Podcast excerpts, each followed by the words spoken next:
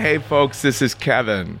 I wanted to make a little announcement today. You know, as a podcast listener, I often find myself thinking, man, I wonder if I could listen to something that's really different, you know, a, a podcast that can surprise me and get me interested in things I wasn't even thinking I'd be interested in digging into before. So I wanted to make this announcement here today because I'm so excited about this new podcast out now called the Vintage Annals Archive Podcast.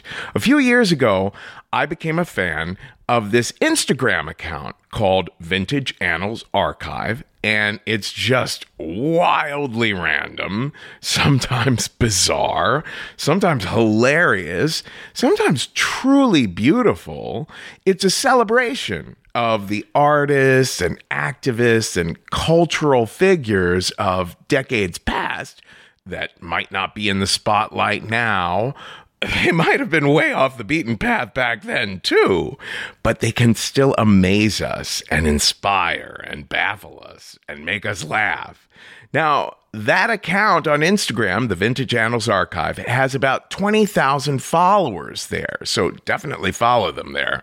But the big news is that Rich Wexler, the creator of Vintage Annals Archive, and the strangely named Dr. Thunder, his creative partner, have just debuted the Vintage Annals Archive podcast. And I am on the episode that is dropping on September 24th, 2022.